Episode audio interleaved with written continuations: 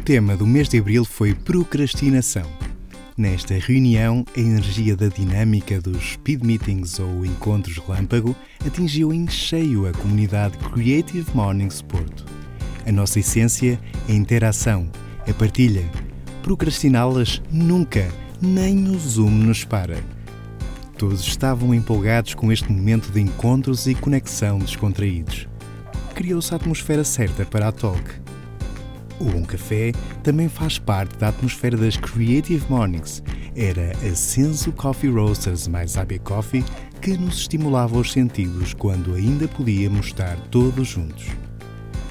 Foi uma tela cheia de criativos que recebeu a oradora convidada.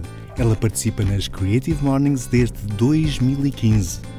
Angela Azevedo tem o ADN da nossa comunidade. Ela é professora e contadora de histórias visuais tem o dom de contaminar os outros com a sua grande energia. Numa dinâmica de reflexão conjunta, a sua partilha centrou-se na sua experiência de viver e lidar com a procrastinação na sua atividade profissional como fotógrafa documental.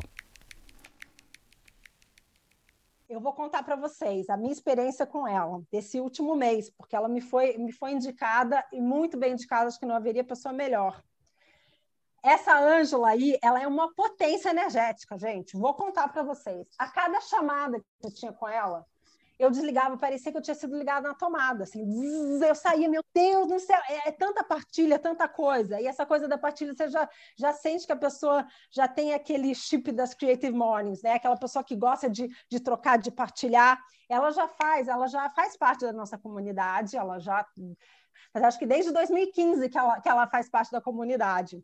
Então, ela conhece bem as nossas delícias do presencial, delícias em todo sentido, né, do contato, das comidas, e também as dores do online. Ela, inclusive, dá várias aulas online. Ela é uma figura, gente, super genuína. Eu, eu, eu conheço ela, assim, desse, desse virtual, mas eu, eu posso atestar.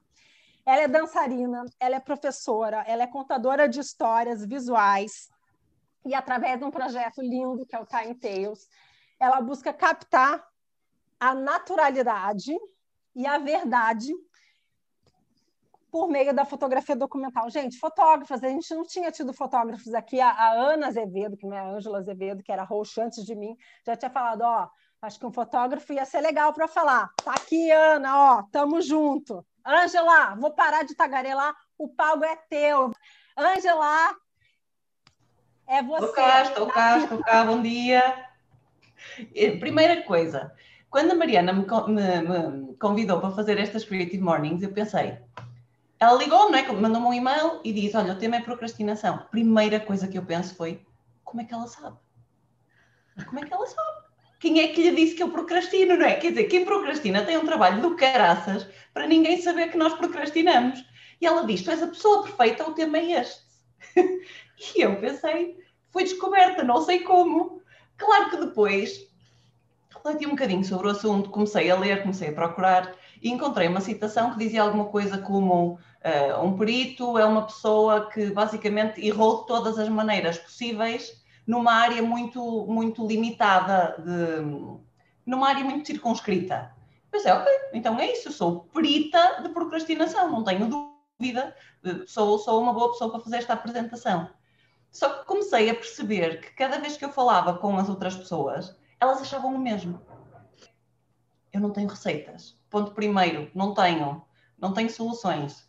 Um, tenho algumas histórias que quero partilhar convosco, porque já passei por muitas coisas com procrastinação, mas a proposta, e por isto é que também já começamos com estas dinâmicas todas, e é que isto seja uma conversa e uma reflexão conjunta, portanto estejam à vontade para ir colocando questões, para participar, é, é para nos ouvirmos uns aos outros e para partilharem esta dor, para, para partilharmos esta, esta dor que é procrastinar, ok? E, e, o que é que podemos fazer para lidar com ela? A primeira coisa que eu vos queria contar é, um, relativamente só aos prazos, eu sempre fui uma procrastinadora com prazo incrível porque o meu monstro do pânico chegava mais ou menos a tempo. Esta imagem não é que o cérebro tem um decisor racional, um macaco da gratificação instantânea e um monstro do pânico, o meu chegava mais ou menos com um tempo decente. Então, Se eu tinha que entregar uma coisa, ele era simpático e não me aparecia no próprio dia da entrega, aparecia-me quatro dias antes. Então eu conseguia entregar uma coisa que tinha algum orgulho. Uh, pelo menos não era aquela sensação de ai que vergonha, não acredito que tenho que entregar isto. E portanto eu aprendi a ter uma relação boa com a procrastinação. E vou-vos contar aqui dois episódios só do resumo da minha vida profissional. Acho que vão ser dois distantes, mas que o resto não será tão relevante. O que quiserem saber, perguntem, mas eu vou escolher aqui dois. Eu tirei jornalismo, tirei comunicação multimédia, já porque gostava, já porque gostava de, de fotografia. E quando acabei, eu já estava fascinada com um laboratório preto e branco. Não havia câmaras digitais, portanto, eu estava a aprender em analógico. E eu sei que me faz parecer antiga, mas é verdade. E, e, quando eu acabo jornalismo, vou fazer um estágio para.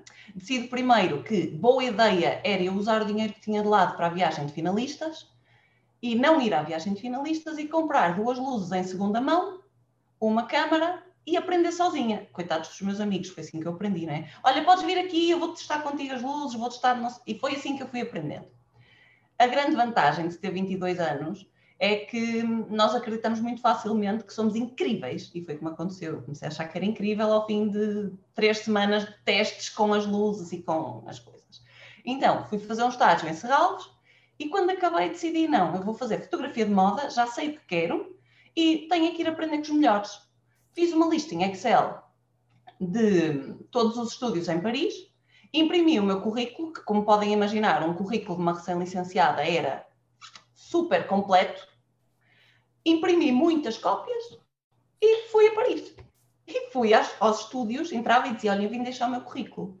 E eles respondiam-me, assim, com muita tranquilidade: Sabe que existem e-mails. e eu sabia que existiam e-mails. Só que a minha ingenuidade era: Eu sei, mas eu achei que podia estar aqui algo responsável e ao ver-me até já me queria entrevistar. que é lindo, é de uma ingenuidade maravilhosa. Mas fui, entreguei. E a verdade, assim, para tentar sumariar, imaginem, estava lá, entreguei. Passado dois dias, peguei no telefone e liguei. Já viram o meu currículo? Senhor, mas qual currículo? O que eu deixei aí não me entregaram? Pode ir perguntar onde é que ele está. E o senhor foi perguntar onde estava e disse: Mas o que é que a menina precisa? Eu disse: Ah, eu estou em Paris, se quiser entrevistar-me. E eu: diz-me qualquer coisa em francês e eu não percebo. Ele diz, oh menina, tenha paciência, se não fala francês, como é que pode vir trabalhar connosco? Ora, eu não falava francês, eu tinha francês no nono ano, mas respondi-lhe com toda a calma, não, não, eu falo, é a ligação que está má. Se me receber, vai ver que o meu francês é incrível. Pronto, fiquei com o trabalho, ok? A história é esta, eu consegui ficar com o trabalho. Vou fazer aqui um salto de 12 anos, era este episódio que eu vos queria contar. Um, no meio disto, eu fiz fotografia de moda há 9 anos, zanguei-me com a fotografia, fechei as portas à fotografia, tirei um MBA, fui trabalhar para o mundo corporate, trabalhei em telecomunicações, em têxtil, em imobiliário, e depois começo a perceber que há aqui uma coisa que à minha volta, uh, à medida que, por exemplo, as minhas amigas vão sendo mães, ou que eu mantenho relações com as pessoas da moda, e começo a entender que há um discurso nas pessoas que é todas as pessoas se sentem a quem? Todas. Eu devia fazer mais, eu devia conseguir fazer mais. Eu podia ser mais perfeita. Se eu fosse mais magra, eu isto. Se eu ganhasse mais dinheiro, eu podia ter uma casa. Se... Mas, assim, uma satisfação começava a não haver. E comecei a entender isto, sobretudo com as mães. Eh, é um, é um, fenómeno, atenção, eh, eu vou fazer aqui uma distinção de género. Não me levem a mal por esta distinção de género, mas as mulheres têm uma angústia uh, muito associada com a, a falta de perfeição. Uh, acreditam, no geral, as mulheres têm aqui mais uma associação de eu tenho que ser boa mãe, boa trabalhadora, uh, continuar bonita e sexy e magra, com o cabelo impecável e as unhas tratadas, muito isto, ok? Não estou minimamente a dizer que os homens não têm estas angústias, estou a dizer que para o que eu vou falar e para o trabalho que eu tenho é este que eu conheço de perto, está bem? Os, os homens não me levem a mal, não é essa a questão, partilhem por favor as vossas dores também. E eu começo a identificar isto, que é quase um síndrome Instagram, não é? Quer dizer, nós temos um filho aos gritos em casa, mas vemos nas fotografias do Instagram que os filhos das outras pessoas vão às exposições e se portam bem, vão não sei onde e se portam bem. Ou está a chegar o verão e eu sei, ah, ainda não caibo nesta roupa ou não. E vês toda a gente a caber na roupa. É, é um síndrome que vem com o Instagram, não é? Então eu decido criar uma, uma empresa a que chamei Tiny Tales, que faz fotografia documental de família, que não é mais do que eu ir fotografar as pessoas em todos os momentos da vida. E eu acreditava e acredito que este, que este projeto tem muito a trazer, que nós precisávamos desta contracorrente, sabem, de alguma maneira, de, de aceitação. Então eu crio, penso nele, entendo que há aqui um, uma necessidade, a meu ver, e penso, então, já tenho know-how, já sei, tenho técnica visual, tenho experiência, tenho a parte de negócio, já trabalhei em gestão de marca, está tudo. Deixo o meu trabalho antes de arrancar com a empresa, que foi uma ideia boa, que, como vão poder calcular, um, arregaço as mangas para começar a trabalhar. Eu sei isto em três meses, a empresa está pronta. E chego a um bloqueio de proporções bíblicas. Não, chamar aquilo procrastinação já não chega, entendem? Foi tudo atacou ao mesmo tempo. Quando eu vou para arrancar. Pronto. E é muito isto que eu vos quero partilhar de porquê, o que é que aconteceu e como é que eu cheguei agora até ao fim, está bem? O que é que eu vou fazer antes disso? Vou fazer um parênteses para vos passar a bola outra vez. E vamos, vamos passar-vos, Ana, podemos passar as pessoas para grupos? Só para vocês partilharem uns com os outros o que é que vocês partilham, porque a ideia não é só ouvirem-me a mim falar do, das minhas dores e das minhas procrastinações. Assim, rapidinho, o que é que procrastinam e porquê. Ok? Partilhem com um grupo para ser leve, mas por favor não digam que procrastinam lavar os pratos, porque isso procrastinamos todos e pronto, e eles ficam lá e está tudo bem. Tentem pensar naquelas coisas assim um bocadinho mais macro e partilhem para, para, para depois haver retorno da comunidade, está bem? Sem medos, sem medos. Depois voltem, desistam.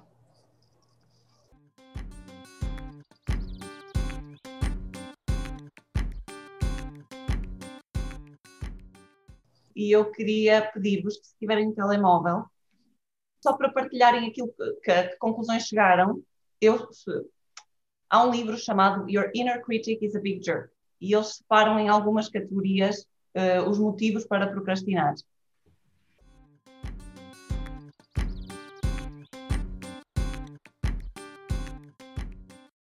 Pronto, então deixa-me lá ver aqui os valores. Ah, pessoal, mudar de ideias. Então, 30% medo, 26% tempo. Alguém que é criativo até na procrastinação, espetacular. E não há ninguém que não procrastine. que é espetacular. Estamos cá todos, está tudo no mesmo barco. Pronto. Só para termos esta ideia de efetivamente há várias categorias e nós vamos justificar racionalmente a procrastinação por trás de muitas coisas. O que é que acontece? Acontece que às vezes elas estão ligadas, não é? Um, no meu caso, e voltando agora um bocadinho ao que eu estava a dizer, no meu caso, obrigada por terem partilhado, por terem participado, um, era um bolo. Eu sentia que tinha um cocktail com estas quatro coisas a acontecerem ao mesmo tempo. Em certos momentos eu sofro deles todos. Com a Tiny Tales eu sofri com eles todos ao mesmo tempo, assim um... Porquê? Então vamos aqui tentar, vou tentar desmontar isto. Porque é que isto me assustou tanto quando à partida não, não me devia assustar tanto?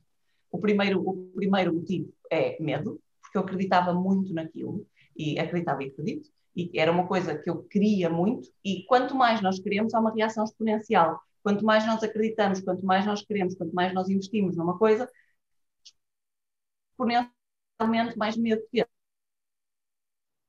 Partilhado também. Né? Há, um, há um conceito da Brene Brown a Brené Brown, para quem não conhece, é uma, uma autora espetacular em termos de vulnerabilidade e, e, vergonha e muitas coisas que estão ligadas com a procrastinação, porque é, estão ligadas com a perfeição. Então, ela fala de uma coisa que é: nós temos duas opções. Ou nós own our story, o que quer dizer assumimos a nossa história e quem somos por completo, ou se nós tentamos começar a, a, polir bocadinhos e tirar e esconder algumas histórias, porque essas histórias não se coadunam com a pessoa que nós queremos ser, não com a que somos, mas com a que queremos ser, ou a ideia que passamos do que queremos ser, essas coisas que nós escondemos vão ganhar uma, uma dimensão muito maior. E, e isto é muito engraçado, não é? Nós percebermos que eu trabalhei em moda há muito tempo, a lidar com perfeição, a passar sete ou oito horas a editar pele de uma modelo que já era bonita originalmente, levou com maquiagem a seguir, com tratamento de cabelo, com a luz certa, e eu ainda assim passava sete horas a editar. Então eu venho habituada a esta ideia de depois de estratégias de marca. Uma marca qualquer que é projetar, quer sempre projetar, projetar, projetar. Não o que é, mas aquilo que quer ser. E de repente, quando eu quero lançar o meu projeto, isto para mim foi muito difícil de. Eu não quero projetar. Se o projeto é sobre honestidade, se eu quero passar às pessoas que elas podem aceitar-se como são, que elas podem e que são melhores se aceitarem esta parte da imperfeição, então eu também tenho que ser. é lindo dizer, não é lindo fazer. E, portanto, aí temos um primeiro problema. Uh, eu não podia dizer às pessoas eu vou viver para a vossa casa, porque parte daquilo que eu faço é ir para a casa das pessoas viver um dia. Eu chego de madrugada e saio à noite. E eu não posso dizer, eu quero ir viver para a vossa casa, mas vocês não me conhecem e não sabem nada sobre mim. Eu estou reservada, mas vocês, por favor, partilhem e sejam vulneráveis à minha frente. E isto, para mim, foi um primeiro bloqueio de eu tenho que estar disposta a começar esta viagem também. Se eu estou a propor isto aos outros, eu tenho que o ter. E sempre que eu tenho uma coisa que é eu tenho, é o discurso do procrastinador. É? Eu tenho, eu devia, quando eu começo com eu devia, já sei que estou a procrastinar. Pronto. Então, algumas coisas. Além disto, além desta questão que eu tenho, há uma coisa que é a energia. Se nós, eu achava durante muito tempo, não sei se vocês acham, agora talvez não, mas que eu achava que um procrastinador e um preguiçoso podia facilmente ser a mesma coisa. Não faço. Mas há uma diferença gigante, que é um preguiçoso, quando decide que não vai fazer, descansa, relaxa, carrega baterias. Um procrastinador, quando decide que não vai fazer, está a pensar no que devia estar a fazer e está a drenar energia. Eu não sei, no vosso, isto, é, isto para mim, quando, quando eu comecei a ler isto, eu não sabia, tinha sentido na pele, mas não sabia. Quando eu comecei a ler e cheguei a esta conclusão, sei, explica muito, porque há muitos dias que eu não faço trabalho e chego ao fim do dia e me sinto mais cansada do que no dia que trabalhei o dia todo. E vem deste discurso interno que começa aqui a correr. E era isto que eu queria partilhar agora um bocadinho convosco. Grande parte disto está ligado com a nossa atenção. A que é que nós prestamos atenção? Às histórias internas que nós, que nós partilhamos. Na verdade, a grande diferença entre, entre aquilo que eu fiz aos 22 anos e aquilo que eu fiz agora não é mais do que o meu discurso interno ser muito diferente. Eu, com 22 anos, acreditava: posso fazer tudo, vou sou capaz de tudo. Eu quase que achava, assim, do fundo da minha honestidade, eles têm sorte de me poderem contratar. Sabem? E de repente, quando eu chego agora a este momento e acredito nisto, o meu discurso interno já não é mesmo nada este. Já é. Tu achas que as pessoas precisam, mas nunca ninguém me disse. Nunca ninguém me disse. Eu queria muito ter uma fotografia minha a mudar a fralda aos meus filhos. Eu acho que nunca ninguém pensou isto. E, portanto, eu não tinha esta, esta necessidade identificada pelas pessoas, que é uma coisa básica de marca, não é? Fazer o, o user-centered design. Primeiro identificamos a necessidade no, no, no, cliente, depois criamos o produto. Eu criei o produto numa necessidade que eu achava que o cliente tinha. Ora, eu sabendo isto, começo a ter muito medo. Se calhar é só castelo meu, se calhar é só uma ideia minha, se calhar isto não é uma boa ideia. E as pessoas à minha volta, quando eu dizia o que é que vocês acham, querem participar, uh, gostavam disto, e as pessoas à minha volta são um bocadinho conservadoras, então diziam, ter um estranho na minha casa o dia todo, a ver os meus filhos a tomarem banho, a ver-me a dormir a cesta, a cozinhar. É? Não, não, que desconforto. E quanto mais metiam isto, há uma coisa chamada viés da confirmação. Que nós vamos prestar atenção àquilo que nós acreditamos que é verdade e que está muito ligado com as nossas crenças limitadoras e com aquilo em que nós acreditamos. E é tão simples quanto isto. E agora sim vou-vos mostrar as imagens e vou deixar-vos ver até já. Que é, imaginem, se, nós, se vocês virem estas seis imagens desta família e eu tivesse que vos pedir para dizerem assim duas ou três palavras sobre estes miúdos ou este miúdo, provavelmente vocês iam me dizer irrequieto, uh, malandro, ele está a mandar uma trinca à irmã, está a destruir o jardim, está a fugir da mãe, está a despar os móveis, ok?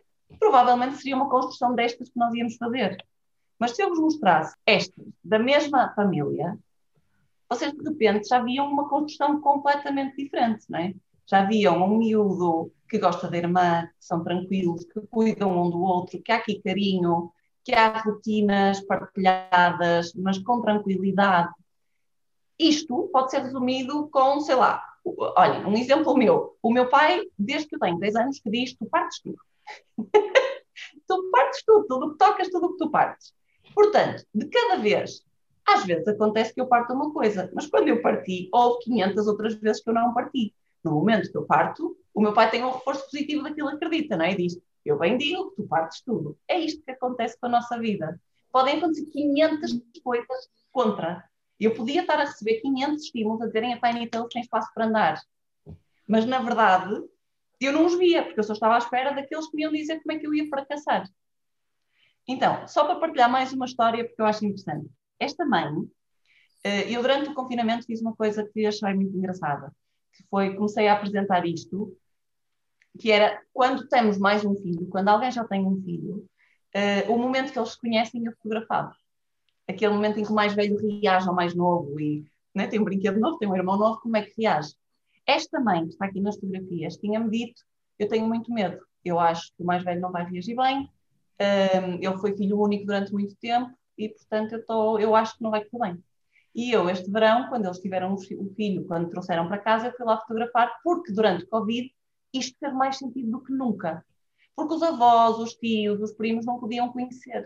Então eles tinham alguma coisa para partilhar que fosse um bocadinho mais real, que fosse foi isto a experiência. E partilhavam com a família que não podia estar lá às vezes durante meses, não é? Nós conhecemos sempre alguém que passou por isto. Então, eu fotografei e fiz estas duas coisas, ok? Estas, estas fotos, estas fotos, esta foto. E o que é que aconteceu? Aconteceu que eu mando as fotografias para a mãe no mesmo dia, porque estas sessões são um bocadinho mais curtas, são só duas, três horas, enquanto as outras são num dia e eu depois explico-vos porquê. Mando para a mãe e a mãe telefona e diz-me: Olha, para mim este momento tinha sido um momento de alta tensão, em que o meu filho mais velho tinha repudiado o filho mais novo. Eu achei que tinha um problema gigante agora para lidar com os dois, uma integração muito difícil, porque tinha que garantir que o outro não se sentia, que o mais velho não se sentia com menos direitos, não é? ou menos amado, ou menos o que fosse com o novo, mas eu estava muito nervosa. Eu, eu, depois desta experiência, depois de ter ido embora, comentei com o meu marido que íamos ter muito trabalho, que ia ser muito difícil, que tinha sido um momento muito tenso e muito desagradável, porque o miúdo efetivamente viu o, miúdo, viu o irmão e fugiu a gritar um, olhou, fez aquela cara que viram nas primeiras fotos, que é isto, não tenho certeza se gosta, decidiu que não gostava e fugiu. E os pais ficaram com esta primeira imagem. E quando eu mandei as fotos, eles disseram, nós não vimos metade do que tu partilhaste. Quando ele voltou para ir fazer uma festinha ao irmão, quando ele ficou sentado ao lado do berço olhar para o irmão, quando ele... Tudo isto os pais não tinham visto. Então, quando eu criei este projeto, criei com esta ideia de mostrar às pessoas o que elas não reparam e que se calhar uma pessoa fora que não tem o mesmo viés, não tem a mesma experiência de vida, lhes vai conseguir mostrar de outra maneira.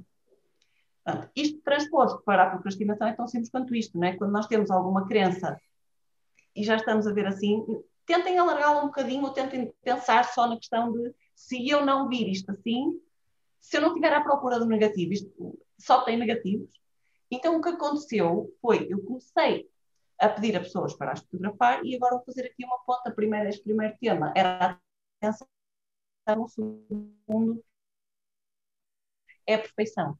Perfeição, perfeccionismo e relação, relação com a perfeição.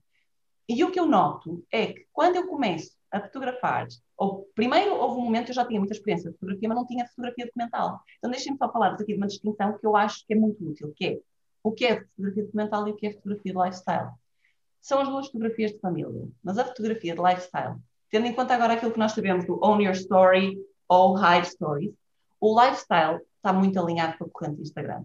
Eu vou fazer uma sessão na praia, com o meu vestido ideal, tendo ido ao cabeleireiro, com a minha família vestida de igual, com todas estas circunstâncias, não tenho nada contra, atenção. Fiz moda há muito tempo, portanto não tenho nada contra. Mas se pensarmos nesta reflexão, isto é mais um, um peso nesta, nesta imposição de perfeição.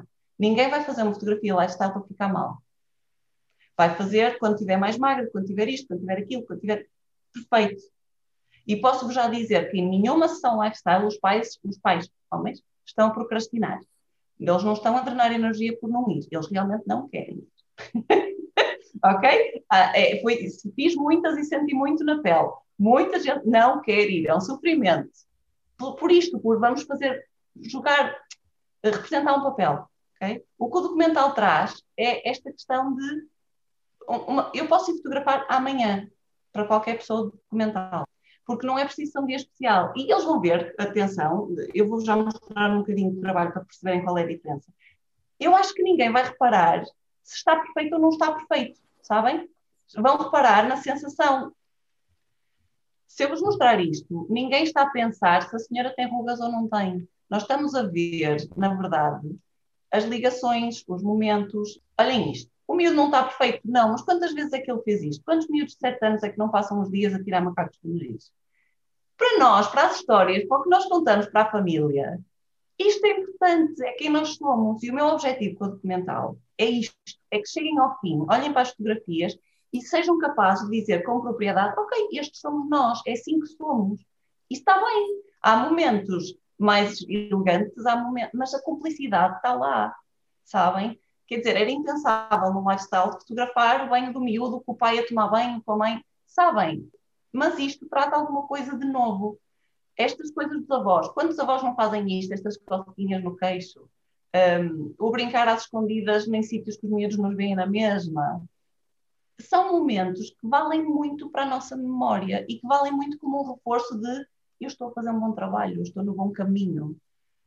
E, e, por isso é que eu acredito muito neste, neste projeto, sabem? Porque acho que ele alia, vai bater em muitas das coisas em que eu acredito, que nós podemos ser mais felizes sem tentarmos esconder muitas coisas. Se nós pudermos ser vulneráveis, se pudermos assumir como vamos ter um bocadinho mais de força para fazer avançar os projetos. Quem é que nunca se riu quando começa a chorar porque lhe roubamos o arroz, ou porque caiu alguma coisa, porque eles são tão poucos até a chorar que nós temos este momento, uhum. não é?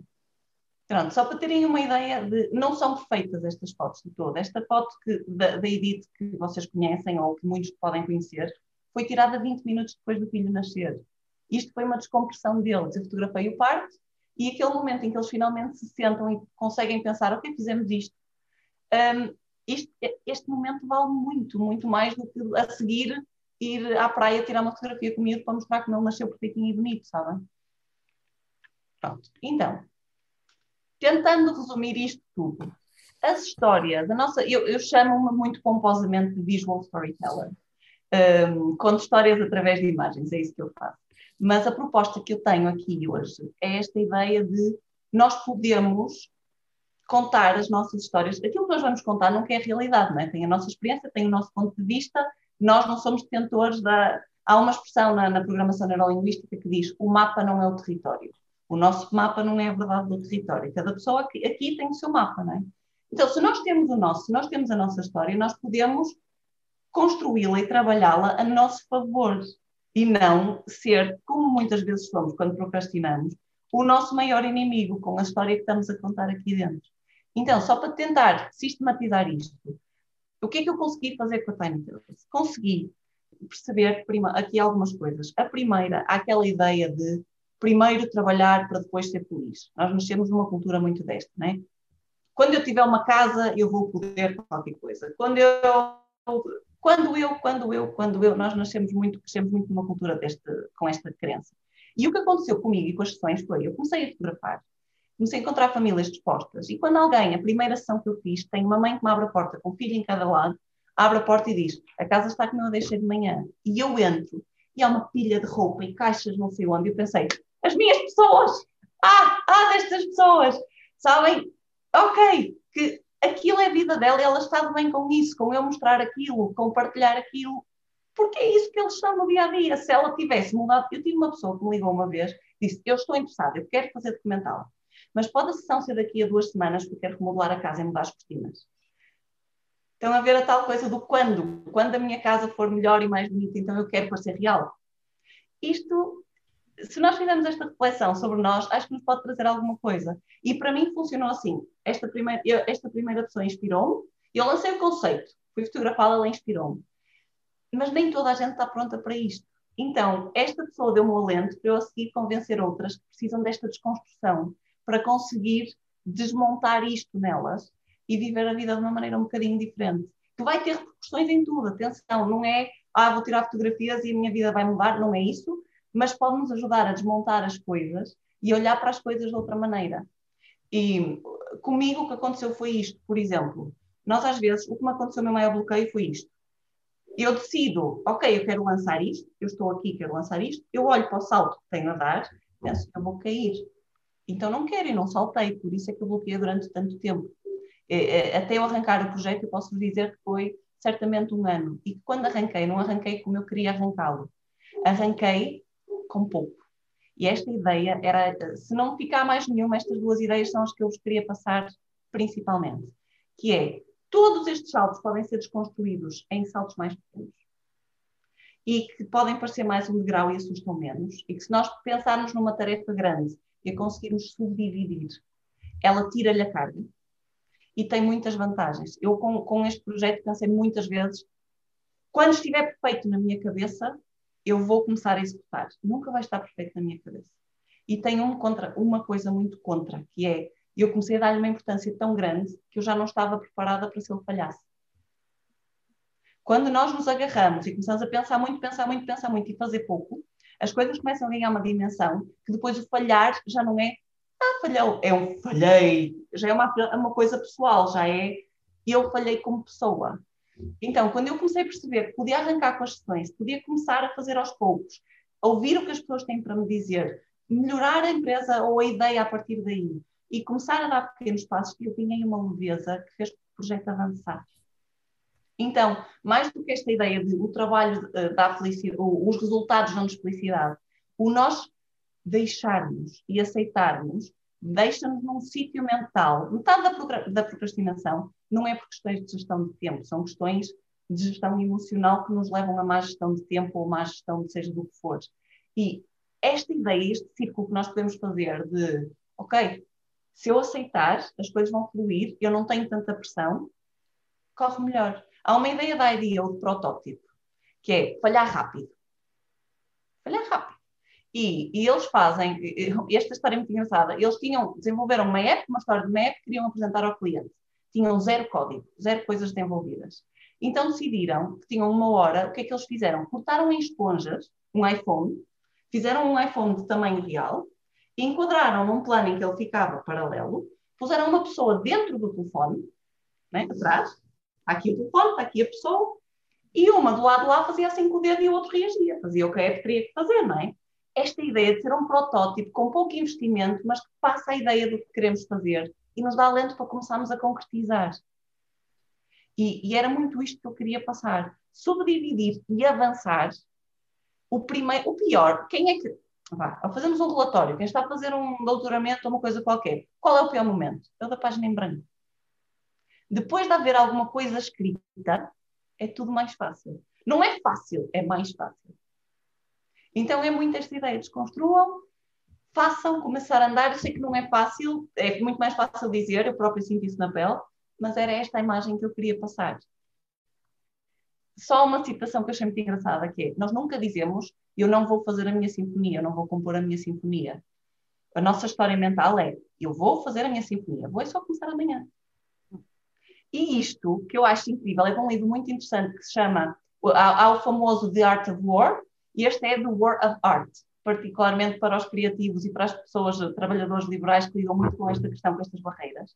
E fala-nos disto, de nós nunca dizemos eu não vou fazer, porque se nós disséssemos eu não vou fazer, nós entrávamos no estado do preguiçoso de então estou a relaxar, já decidi que não vou fazer, estou a carregar energia para poder a seguir. Pronto, termos este, esta ideia. Então, falamos dos prazos, falamos de own our story, falamos de criar os degraus e, e avançarmos aos poucos, mas irmos avançando, que nos vai dar uma sensação de vitória nos vai reduzir o bloqueio. E a última que eu queria falar, passar para, para a comunidade, é esta ideia de accountability. Eu não, não consegui traduzir, porque uma, a, a, tradução é prestar contas. E prestar contas tem uma solenidade em português que accountability não tem em inglês.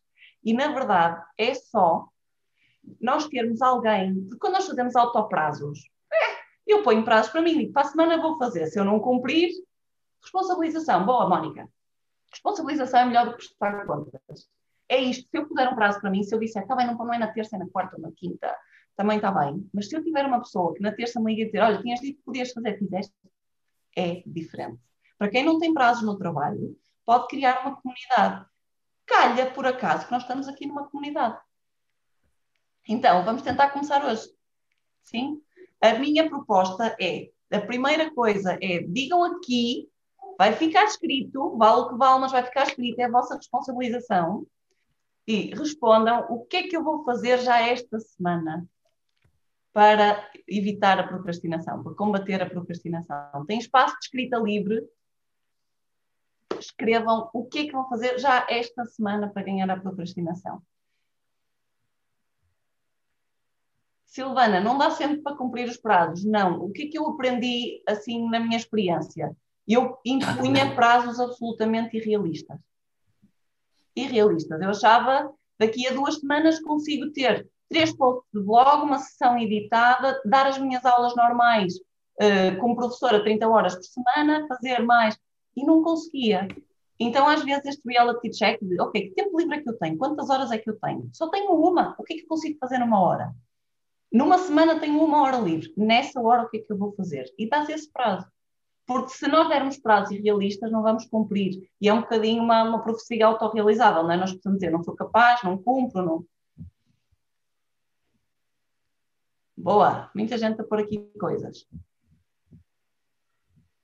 Não ponham só planear, há aqui muita gente a pôr planos, ponham ações, porque os planos não saem da cabeça, depois é preciso executar.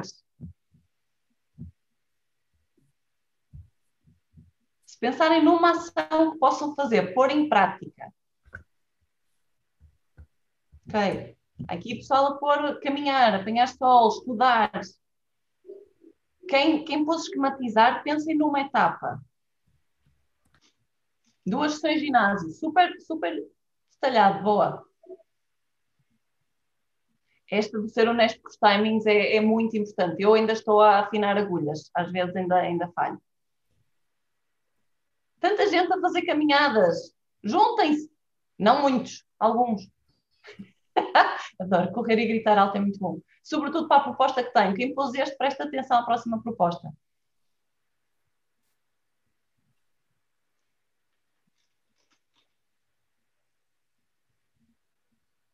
Boa. Meditar, visualizar.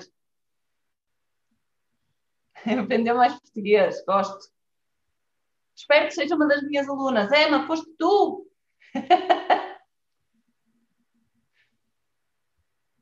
ok, está a abrandar, vou parar e vou-vos lançar então o desafio. A ideia é, se estamos aqui, se temos uma comunidade, se precisamos da tal responsabilização, então façam e partilhem e ponham hashtag eu fui e fiz. Não é no próximo mês, é na próxima semana. Um passinho pequenino, pode ser uma coisa mínima mas mostrem e partilhem, porque a comunidade dá-vos força. Nós vamos procurar, vamos dar um feedback, vamos ver o que os outros estão a fazer e inspirar-nos para fazermos também. No, no fim de contas, é muito isto: é inspirarmos a nossa história, criando movimentos que nos ajudem, sabem? O, o parar é que é o pior. Arrisquem, façam, vejam se os outros estão a fazer, espreitem o hashtag. Se não tiverem feito, vão ver o hashtag, ver se mais gente fez é, pode ser aquele pontapé no rabo de os outros já fizeram, vou tentar fazer também. Há mais gente a fazer, há aqui um movimento a acontecer. Vamos aproveitar que temos aqui uma comunidade para isso. Sim?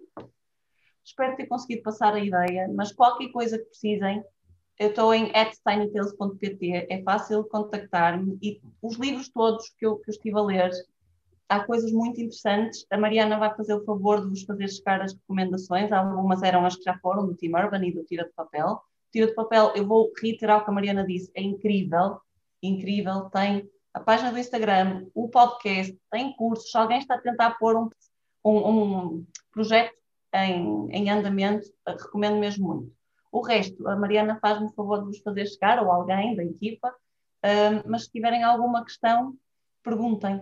Uh, o hashtag é eu fui e fiz. A Michelle perguntou, hashtag eu fui e fiz. Obrigada a todos. Angela Azevedo trabalhou vários anos como fotógrafa na indústria da moda. Fui percebendo que, tanto na moda como na vida, as pessoas vivem angustiadas pela falta de perfeição.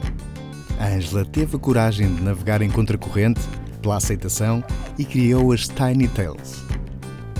Partilhou que investir, acreditar e desejar algo intensamente não torna o nosso caminho livre de procrastinação. Pode torná-lo ainda mais desafiante nesse sentido. Conta-nos como aprender a ser mais vulnerável e a estar mais confortável com a sua própria história, tal como esta é, foram passos importantes para ultrapassar o bloqueio da procrastinação. De grau a grau, avançando aos poucos, a Ângela foi conquistando pequenas vitórias e ganhando a leveza necessária para que o projeto avançasse. Nas Creative Mornings sentes a força da comunidade para fazeres e partilhares, ver o que os outros fazem, inspirar e deixar-te inspirar.